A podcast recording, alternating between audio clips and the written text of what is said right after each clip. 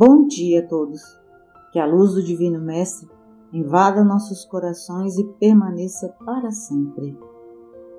Semana passada aprendemos sobre as doenças da alma, em que Joana de Ângeles introduz, nos esclarecendo que somos construtores de nossas próprias estruturas psíquicas profundas, alertando-nos a necessidade urgente de seu estudo e conscientização.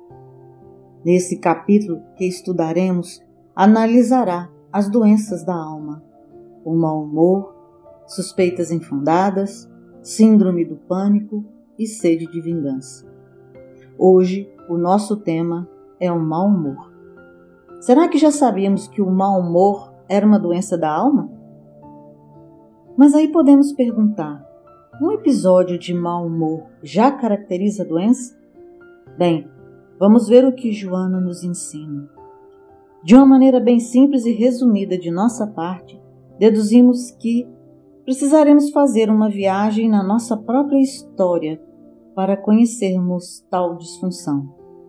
Criaturas criadas por Deus simples e ignorantes, que ao passar pelos longínquos estados primitivos, vamos estagiando nas inúmeras formas necessárias à nossa evolução, onde arquivamos nesses estágios primitivos nossas experiências aprendidas, até chegarmos no nível de criaturas pensantes, cujo desenvolvimento psicológico é lento.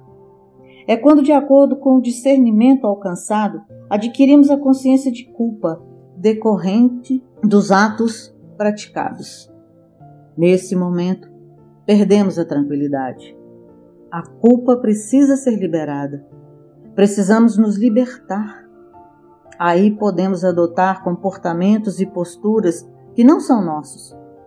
É quando a frequente insatisfação e conflitos dão curso a estados cada vez mais desagradáveis. O mau humor, que decorre de distúrbios emocionais profundos, se instala sutil Pode ser transitório ou tornar-se crônico, convertendo então em verdadeira doença que exige tratamento continuado e de longo curso. Pelas bagagens milenárias equivocadas que trazemos inscritos no perispírito, as matrizes do mau humor são transferidas para o corpo físico através da hereditariedade.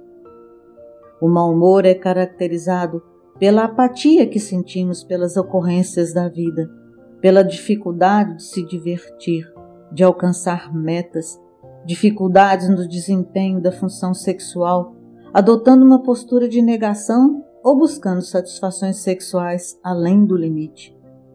Tudo isso é subterfúgio para a fuga de nós mesmos, tornando-nos assim solitários, egoístas, amargos, Muitas vezes somos diagnosticados com depressão. Mas a depressão tem altos e baixos profundos. Isso facilita, de alguma forma, a libertação. E a distimia, assim também chamado mau humor, é como uma linha reta, constante, sem emoção, sem graça, sem cor, o que torna mais difícil a libertação. Em casos tão graves, a terapia é a solução para o tratamento. E é claro que o paciente precisa fazer sua parte, buscando com afinco outra maneira de encarar a vida, colorindo e embelezando as paisagens interiores. Essa doença afeta a família toda e os amigos, que diante de tal quadro querem proporcionar divertimento ao paciente, mudar seu clima psicológico, fazê-lo sorrir de qualquer jeito, e por ingenuidade, tornando tais experiências de lazer mais traumáticas para o destino, ou seja, o mal-humorado crônico.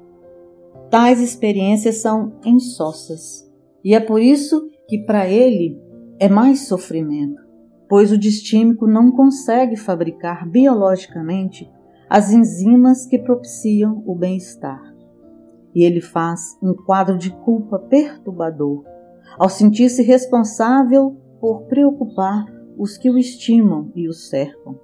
Os familiares e amigos se afastam e o agridem com ironias, chamam-no de preguiçoso, pois ele é indiferente às manifestações de seu afeto. como se ele pudesse a qualquer momento alterar o estado de enfermidade. O oposto também. O excesso de humor é considerado disfunção orgânica, revelando em forma exagerada de otimismo sem qualquer justificativa normal, instalando aí a euforia, responsável por alterar o senso de realidade. O paciente torna-se responsável por seus atos, pois perde a noção da realidade. É claro que um momento de euforia ou de mau humor não caracteriza a doença, porque fazem parte do se estar saudável, do comportar-se bem e ser equilibrado. A permanência em um ou outro estado é que caracteriza a disfunção, o desajuste. Pois bem, a distimia e a euforia são então doenças da alma que precisam ser estudadas e convenientemente tratadas, porque Cada dia mais pessoas estão sendo vitimadas pela própria culpa e por variados fatos externos que nos envolvem a todos hoje em dia. Então, obrigada a todos e até semana que vem.